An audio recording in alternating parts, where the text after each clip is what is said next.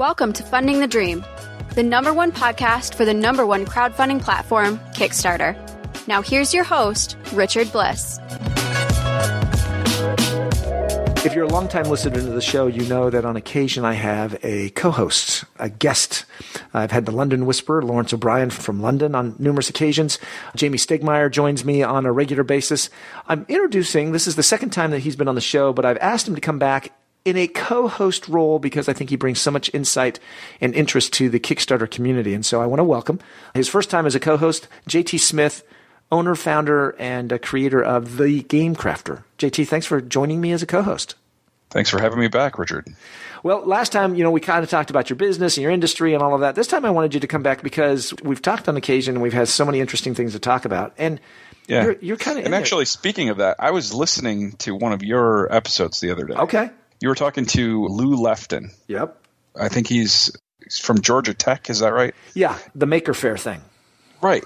Yeah, and you were talking to him, and I think that might have been that's either the first or second time that I've heard you talk to somebody about something other than board games, which I thought was kind of a unique thing. Like when you, most people, they cover just a category. They're covering board games or they're covering technology or they're covering, you know, shows or whatever, uh, or video games.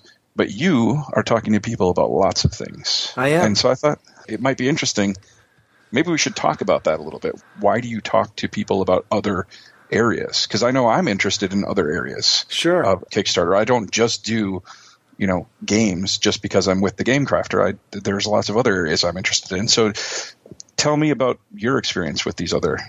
It really goes to the creation of the podcast in the first place. This is my first podcast. We've done pretty good, and I had never done a podcast before and I needed a topic. And the reason I wanted to do a podcast is because I saw this Kickstarter thing anybody who's listening knows that I, background in technology, uh, Silicon Valley marketing executive for many years. I now write on Forbes for a large Fortune 300 company, and I'm involved with a lot of things. But when what happened was, is I Kickstarter came to my attention as a transformational, not technology, but a transformational social event, as Twitter or Facebook you don't look at Facebook or Twitter as technologies, you look at social movements. And here was crowdfunding, Kickstarter being the, the framework of that, that mm-hmm. was a transformational event in society. And I really like to watch those things. And so I was very drawn to that, that I saw that this Kickstarter thing transforms things. And as I started looking around, I realized that there was an industry and a market that it was transforming that I had a little bit of experience in. You know, I'd been a, a gamer, a board gamer for most of my life. I'm mm-hmm. not not hardcore, not heavy, but I know the industry a little bit, a tiny little bit, literally a tiny little bit. And so 3 years ago when I started the show, I realized I needed to take let me take a step back and explain my philosophy of where I'm going rather than and we'll come back to the details. Yeah. There's a book out there by a gentleman by the name of Geoffrey Moore that was written 20 years ago. I'm old. I read it when it was printed, when it was first printed, first edition. And it's called Crossing the Chasm. There's another one called Inside the Tornado as a sequel. The mm-hmm. idea here of this book is that there's something called a technology adoption life cycle. Maybe you've heard of it. Maybe you haven't. Maybe our listeners have. But let me explain it real quick. And it's okay. a bell curve divided into segments. At the very beginning of this bell curve is a tiny little segment called your innovators. These are people who adopt technology because they're drawn to technology. You know, these are guys who it's build your classic early adopters. Early, well, innovators, and then there's early adopters. Oh, right. Yeah, that's true. The right. innovators are the ones who are building the motherboards themselves. Yep right? They're the ones that are milling down there, building things, and, and just for the sake of the technology, they are drawn to it. Mm-hmm. The next slightly bigger segment is the early adopters. These are ones who recognize that this technology could turn into something, and if I jumped on it early, it might give me some type of competitive advantage. It's not there 100%, but I've got some faith in it. And oftentimes, mm-hmm. you know, these are the, you often find your investors who are looking for these early adopter technologies. The next segment is called, now we're moving up the bell curve. And this is the major section of the bell curve. At the top of the curve is called the early majority. This is when a, a, product hits it big time, takes off, and now the majority of the market, the early majority of the market, embraces this product or service or whatever it might be. Then on the downside of the bell curve, you have the late majority. These are the people who start to adopt the technology. These are people who are just now buying an iPhone. Right. All right. They're just mm-hmm. now kind of getting into this thing. They're like, oh, I heard a TiVo. What's a DVR? You know, well, that brings us into that last segment, which is that tail end. Those are the laggards. Those who are the ones who are still using the flip phones. Those are the ones who just they just don't like. I ran into a guy tonight. You know, I, am like, well, are you on Facebook? Can I? I don't use social. Anything? Right. Facebook, Twitter, nothing. Uh, okay. So this is my dad, essentially. Yeah, and oftentimes age is associated with it, but not always. Okay, the reason I'm introducing this to you is because it seems to be a fairly natural progression. You introduce something to the innovators, they kind of introduce it to the early adopters, they introduce it to the early majority. Once the early majority is using it, the late majority kind of comes on board, and then the laggards, if they ever get on it or not, nobody really cares. There's a problem with this model, though, and hence the book Crossing the Chasm in between early adopters and early majority is a chasm. It is a gulf where innovative products go to die. The Apple mm. Newton died there. Yep. Okay? That was a product that got so much press and attention, and everybody's talking about it, and it's way out there. Yes, because the, people didn't understand the difference between an early adopter and an early majority. And it has to do with the way they look at a product. An early adopter looks at the product and says, you know what? It's 90% of the way there. That's good enough to get mm-hmm. me the advantage I think in the market. Early majority, on the other hand, says, you know what? I need the whole product and then I will see the advantage of using the whole product and I'll move forward. That last 10% of product development is key. There were so many things wrong with the Apple Newton that tech people, mostly men, were drawn to it because it was cool. Mm-hmm. But it never quite crossed that chasm. MP3 players were kind of trying to cross that chasm of adoption. They were kind of getting there. And then Steve Jobs came along and said, let me give you the whole product. And what's interesting is part of that product was not technology, but it was iTunes itself. Right. The whole concept now was there. Okay. The reason I'm sharing this with you is because what happens is, is that crowdfunding was not a technology. Crowdfunding was a social event. Right. And innovators, people way out in front started getting on it and crowdfunding got a bad name. People who couldn't raise money for real projects went to crowdfunding. Kickstarter right. originally was seen as kind of as this junk, crazy, you know, uh, low quality thing, which is very in line with early adopter or innovator type technology. In some cases, it still is. It it's, is. It's, now, hang on. This is this now. This comes. You're getting closer to the question of why do I cover so many different things on Kickstarter?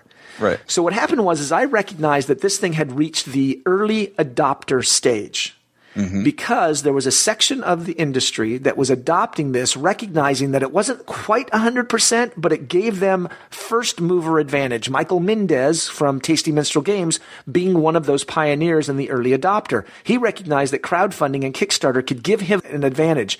Chris Kirkman from Dice Hate Me Games, another one, an early mm-hmm. adopter who recognized it. I am always on the lookout for the early adopters. And I suddenly saw, because I happen to be in the board game space a little bit, and I said a little bit, that this was a transformational technology that was going to cross the chasm. Now, the key mm-hmm. to crossing the chasm is that you have to have an incredibly tight market that self references itself and can take advantage of this new technology or opportunity. The board game space was a perfect incubation period for Kickstarter. It had an online presence in Board Game Geek. It had a self referencing group of people who reinforced each other at cons and online and in forums. It had a product that had been calcified in an industry that was ripe for disruption. It was yep. low capital, all of the things necessary to make a perfect transformation of an industry. And it had the perfect markings of a product in a category that was going to cross this chasm and hit the early majority. Mm-hmm. Okay, way, I'm taking way all of our time. Half of the half of our interview's gone to this explanation. The reason this is so important is because what happens now is, is I recognize that board gamers, they didn't see what was happening, but they knew it was happening. My wife came to me three years ago and said, I don't get it. Why are you spending all your time in this board game space? Remember, I said I was kind of in the board game space, but suddenly right. I was really in the board game space. Tom Vasel can speak to this that suddenly I came out of nowhere. Right. And suddenly that's all everybody was talking about was because of what I was introducing. So this is why I told her I said, look, board games is where we're going to start. Video games and board games are very similar in the people who are in both industries or both mm-hmm. players. Board games and video games are also then tied to comic books. That comics and books, board games, and video games are all kind of form a triangle. And if I put board games at the point of that triangle, if I can knock down the board game one, then the video game and the comic books are related to that space. The mm-hmm. art, the mechanics, all of that. Oh, video games, comic books, graphic novels, self publishing, video games, film industry. Suddenly now publishing books, film suddenly yep. is, a, as the next one. So as I laid it out to my wife three years ago, I said, look, this is how this will progress. Each one of these industries will get knocked down like a bowling pin and then go through the same transformational process that the first one did. Board gamers were way out in front on this. Hence, mm-hmm. I have a lot of publishers on my show. I have uh, comic folks on the show. I have film people on the show. As each industry has transformed, part of the master plan has been to continue to tell the story over and over again of lessons learned as each one of these segment markets introduce this concept to the next one and help them accelerate it. There you go. Right. There's the story of why I have some really off the wall, not that Lou was off the wall, but from a, if I'm talking about board games, why in the world am I talking about Maker Faire? Right. And well, that's where it comes from. Uh, Sorry, I took all the air out of this conversation. It's your turn to talk. No, no. I think it's actually a natural fit, especially Lou. He's talking about maker spaces and really, you know, kind of heading to the game crafter a little bit. The game crafter is a maker space for game designers, essentially, right? So I think that just naturally fits because the makers are the ones that are going to ultimately use Kickstarter anyway. They're the ones that you were calling the uh, innovators, right? Yep. And so, and that's true of, like I was telling you before, you know, I primarily, I do back board games on Kickstarter, but primarily, my primary interest on Kickstarter as a backer is in technology products, specifically hardware products. So I'm, like, I backed the Carvey and I backed some various 3D printers and I've backed some different kinds of uh, homebrew chip set systems and robotics buildings uh, kits and all kinds of things like that.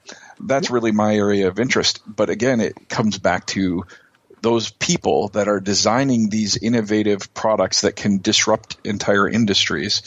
These are the makers. They're the innovators, yep. and and it makes sense that they're going to be there. So I, I think it makes sense, you know, that maker spaces themselves of whatever form, whether it be, you know, like the the traditional maker space that Lou was talking about building, Eh, or suddenly you know, 3D printing fits into that, and 3D exactly. printing with board games and the ability to create that's coming. We yeah, there's all kinds of crossover in that area. There, and and there, to your is. point about comic books, you know, I've seen that since day one. There are all these comic book guys have all these amazing art assets, and they're looking for yep. other ways to monetize those art assets. That's right. Uh, so they come to the Game Crafter and they'll produce, you know, card games and board games and that sort of stuff to remonetize those same assets over and over again. And that's that bowling alley effect.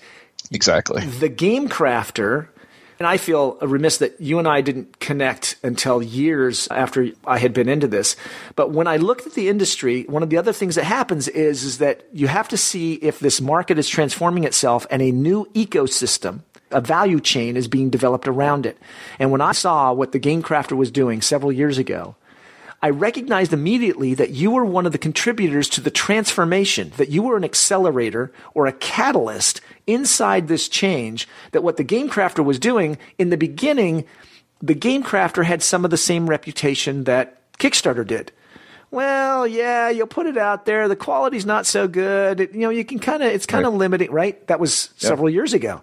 Absolutely. But what, hap- but what happens is that's okay because then the next iteration and the next iteration, it gets a little better and a little better. And that market starts to coalesce around you using those tools. You get better, they get better, and you feed off of each other. And that's why the game crafter, there's two people I feel in the Kickstarter board game space that have absolutely transformed the market. You and Adam Clark at Kicktraq. Ah, right. The- yes. right? He's absolutely. Absolutely. And he did it totally by accident. He totally mm-hmm. by accident in some ways. It was just a, a, personal project. You have empowered and enabled an entire new value chain that did not exist. And now you are a legitimate contender to this future ecosystem of how board games come to market. Because you're going to get better and better as more people use you, you scale more, right? You can t- speak to that better than I can. Oh, shucks. Oh, shucks. What? Did I give away your secret? no, it's just, uh, you know, very flattering.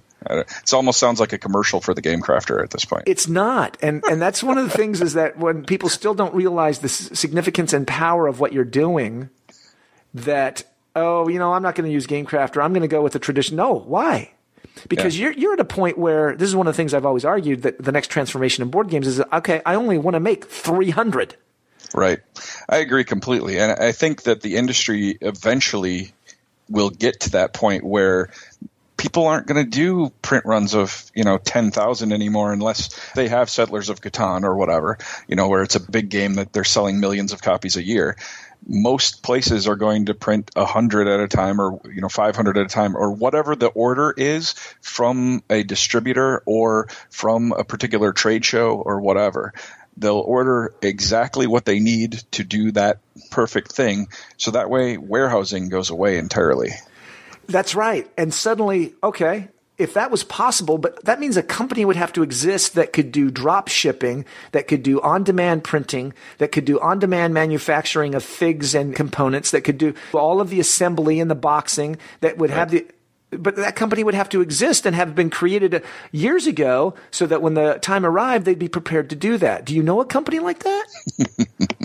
Yes i know of i know of one company that the game crafter. The game crafter. And so let's talk about the game crafter real quick because people might not understand really the significance. That this isn't just a back in your basement or your garage kind of hacking this together and you've got you know some friends over putting boxes together.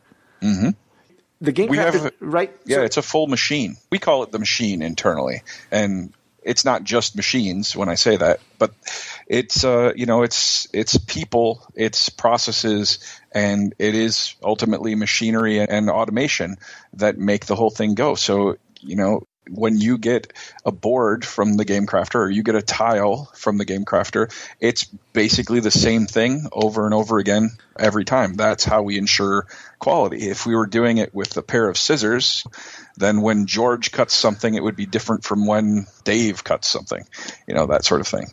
So but do you see and i know you do but if somebody's listening they suddenly start to realize that as Kickstarter continues to grow, and it does, and it continues to have more and more, you have a piece of nearly every dollar that's being generated on Kickstarter in some way or shape. You are influencing or taking a tiny little piece of that in some manner. I, am stretching a little bit, but yeah, I would say I would say you are. Yeah, well, you'd like to, but my point is, is that somebody's going to say, "Oh, do you have a prototype?" Well, no. Well, why don't you just throw it up on GameCrafter so that we can get a prototype? You're yeah. in almost every conversation. And if you're not, people who you have not paid and who have never bought a product from you are actually recommending your services to people who maybe have never understood what you do.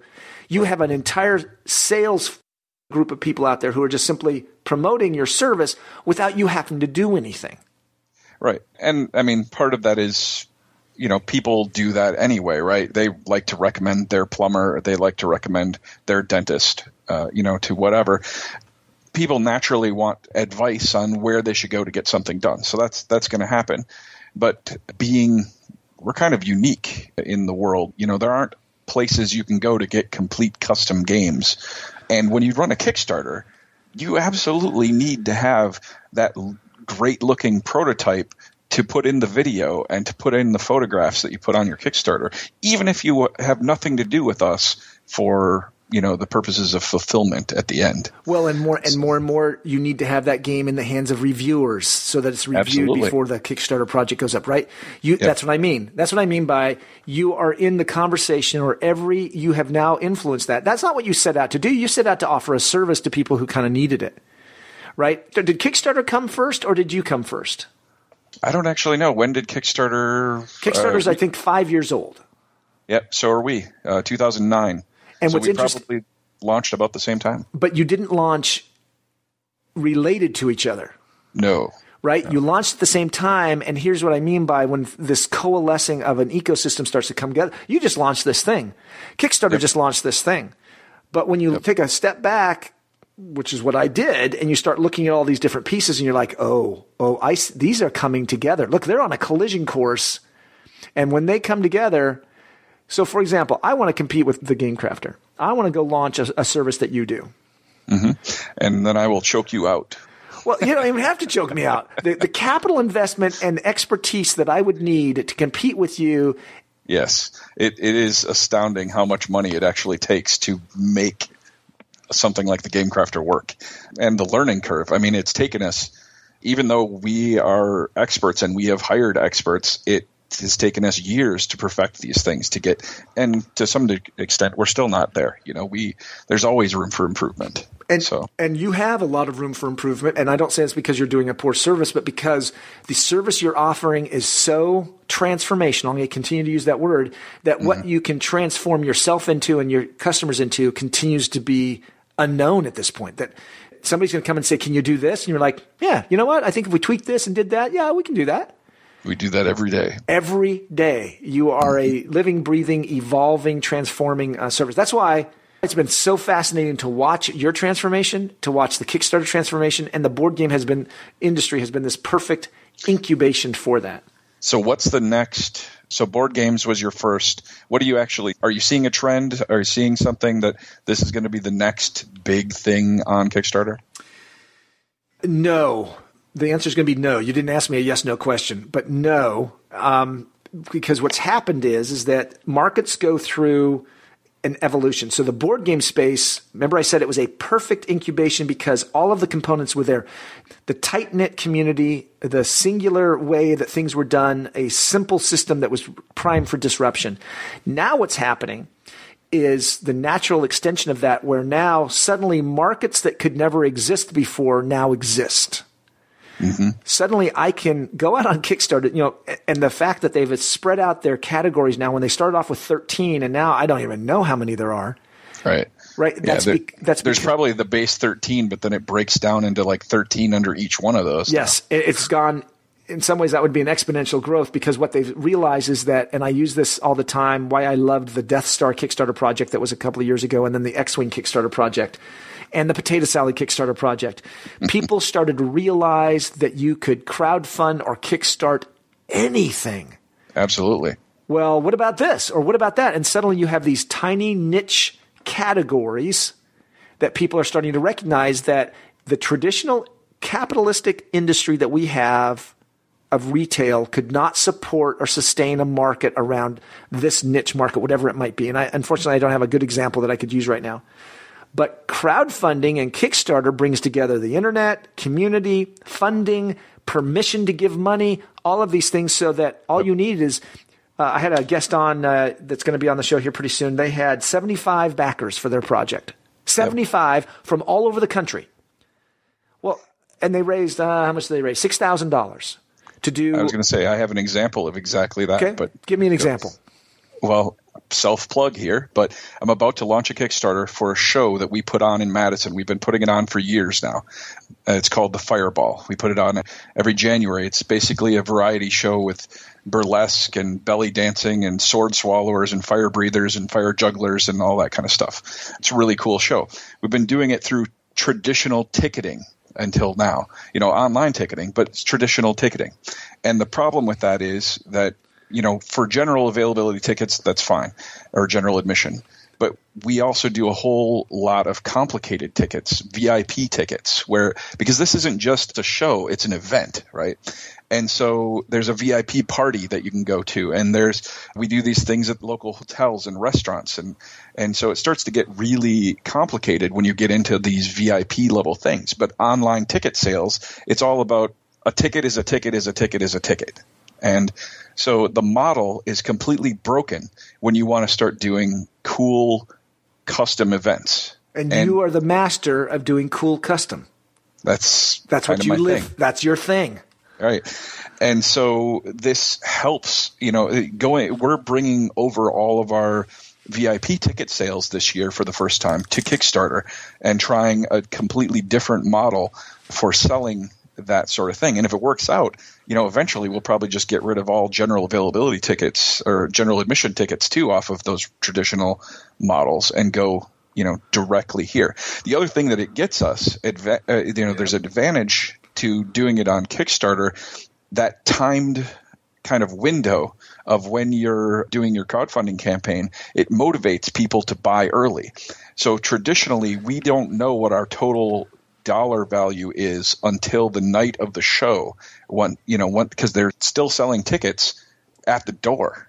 And with the Kickstarter model, if we can sell most of our tickets in advance through this very narrowly focused marketed window, we can bring bigger acts to the show that we could have never brought through traditional models. So And- it's very disruptive in that way. That is. It's disruptive, and then it becomes a self feeding, coalescing ecosystem because now that you know how much money you have, because not knowing how much money you have means that you make decisions that are conservative. Right. Now that you know how much money you have, you make decisions that maximize the impact. And because now you maximize, people get a better experience. Because they got a better experience, the, the success then the next time gets better. And suddenly it becomes a self fulfilling loop of Yep. reinforcing the success. Right. Can't, Kickstarter just transformed that whole experience for you. And that's a market that would have never been able to exist without crowdfunding. And crowdfunding is not a technology. I, Nope. say, I say it's a social permission for us to ask for and give money not associated with charity or begging. Yep. And I agree completely. And and that's that's why it suddenly becomes transformational. So your question to me was, what's the next big thing? Mm-hmm. The next big thing is a whole bunch of little things. A Makes sense to me. whole bunch of little things is the next big thing. Now, some are lamenting that in the board game space because board games now have card games, dice games, tabletop games, RPG games, right? The game category just poof, exploded. Well, now how hard is it to get people's attention? And now I can't put it on Kickstarter and everybody just flocks to it. I have to work harder. Mm-hmm. Yeah, yeah, you do. That's the nature. That's the nature of any industry as it matures, though. It Right. is, and let's go back to my technology adoption lifecycle. As it moves into the early majority, remember the innovators, they were drawn to it because they saw that it could give themselves an advantage. So people who threw their things up on Kickstarter recognized that Kickstarter itself would be enough of a draw to give them a competitive advantage. Now that we've moved into early majority, late majority, that is no longer the hook. Now the hook is the 100% total value thing that you have to give. Crowdfunding now is just the given. It's at the base. Mm-hmm. And so that's why this is so cool. And I've asked this before. You want to take a guess? Maybe you know the answer. What is the single most successfully funding category? Not by money, but by percentage. You want to take a guess? Hmm. I'm guessing board games, but I don't know. Dance. No idea. Dance, really? Dance. Board games funded around 46% of the time, less than half. Wow. Dance funds at 78 to 85% of the time. Wow. If a dance project's put on Kickstarter, there's a really, really good chance that it will fund. Now let's let's let's think that through. Why do you think that would happen? Probably because there's very few dance projects and because That's there's very one. few opportunities to gather money for dance projects. So this kind of coalesces that community into one little space. And the third one would be dance is similar to the board game space where it's probably a community oriented social entity already. Dancers all know each other, dance producers, dance studios, they all know each other. It's true. Right? It's so it's a self-referencing group of people so that if I have the courage and the ability and skill to get enough people together to put on a dance project, then that probably means that I have enough people together to successfully fund a crowdfunding project. Because one of the things I always say, you've heard me say it, oftentimes people don't have a funding problem, they have a crowd problem. and So true. and dance is a social activity by itself. They've already figured out how to create a crowd. Now they're just monetizing the crowd that already exists around something like dance. Yep. This is why so often, going back to the space that you love, technology is such a hit or miss. Because if the gadget works, so uh, the coolest cooler guy, Mm-hmm. his Kickstarter project failed. The first time. That's right. Then So the he- second time he hit it out of the park. That's right, because he figured out this wasn't about the money, this was about the crowd. Right. So he figured out how to go leverage that crowd and totally blew it away, blew it out of the park, right? The potato salad guy is another perfect example of he inadvertently tapped into the crowd. Now, in his case, if you take that technology adoption life cycle, he is an innovator, early adopter. And people are like, what? He just had potato salad. Yes. He figured out how to package something so common that none of us would even pay a dollar for it, yet he Right. raised so much money because he understood this innovator, early adopter concept and tapped into that. Now, is it sustainable? And it doesn't matter whether or not it doesn't matter whether or not he knew he was doing it. He hit the nerve. He hit the nerve. Now, Right. is it sustainable? Will it cross the chasm? no. No, that one's going to die. That In one- fact, it's already been proven that it's died. So many, you know, people have been trying to crowdfund their cookies or whatever. Not and under, they're all that's right because they saw that one in the early adopter innovator stage, thinking that it was moving to the early majority, so they were going to ride this. Tor- it's called the tornado. Ride the tornado, so that anything like that, they're not understanding what was going on, and they have to go find that again. That's why the Death Star and the X wings were so much fun. Is because it was tapping into that early adopter innovator crowd that was like, hey, this is kind of fun. Look, we can fund the Death Star. Right. I'm really passionate about this. I'm passionate about Kickstarter because it breaks down the barriers, it opens up opportunities, it gives people permission to dream, to just to dream. And if you took money out of the equation, what would you come up with? And so f- few of us have experience dreaming that big. That's why I get so excited and reach out to such a wide variety of people who have the ability to share how their passion broke down the barriers of fear and they were able to tap into that and raise funds, whether it's $1,000 or it's $100,000. It's very exciting to see that. It is. And with that, I think we should probably wrap this up because we might just have the longest episode in your history right here. We do. We have the longest episode. Usually I would have cut us off, but I had somebody ask that if on occasion, if there was a really good topic and a really good guest, that we do kind of a special. That we do. So here we did the first special. We did. The first special, we've got about 35 minutes, so we're almost double the normal time. So this is a double episode. We had both of you. I did most of the talking. I apologize that, JT. No, I- uh, but it was very interesting, and I think the audience will think so as well. Well, I hope so. And again, I can't say enough about what you do and how absolutely thrilled I am to have watched the Game Crafter go through its own transformation because it's just it continues to validate and just it's so exciting because what's coming for you and the impact you're going to have on the board game industry hasn't even we're just scratching the surface and that's what gets me excited about what you're doing so i'm thrilled that you've uh, Gets me excited too. I bet it does. So next time we'll have another time for you to come back. We can talk about a wide variety of things. Yeah. I'd love to see what you're seeing in the industry, how the impact you're seeing Kickstarter having on your business, things because we have so many of our fans and listeners who are gamers, insights and, and suggestions you can give them, things that they never even thought of. That would Yeah. be great. Or maybe we'll have another double special episode where we can talk about some random topic that we thought about just five seconds before we go on air. We could do that. We could do that. Those tend not to be very enter- entertaining though. So Uh, like this one. like this one. cool. Hey, thanks JT. Thanks for joining me. Thank you. You've been listening to our special double episode. My guest has been, well, my co-host has been JT Smith, the owner, founder, and creator of The Game Crafter.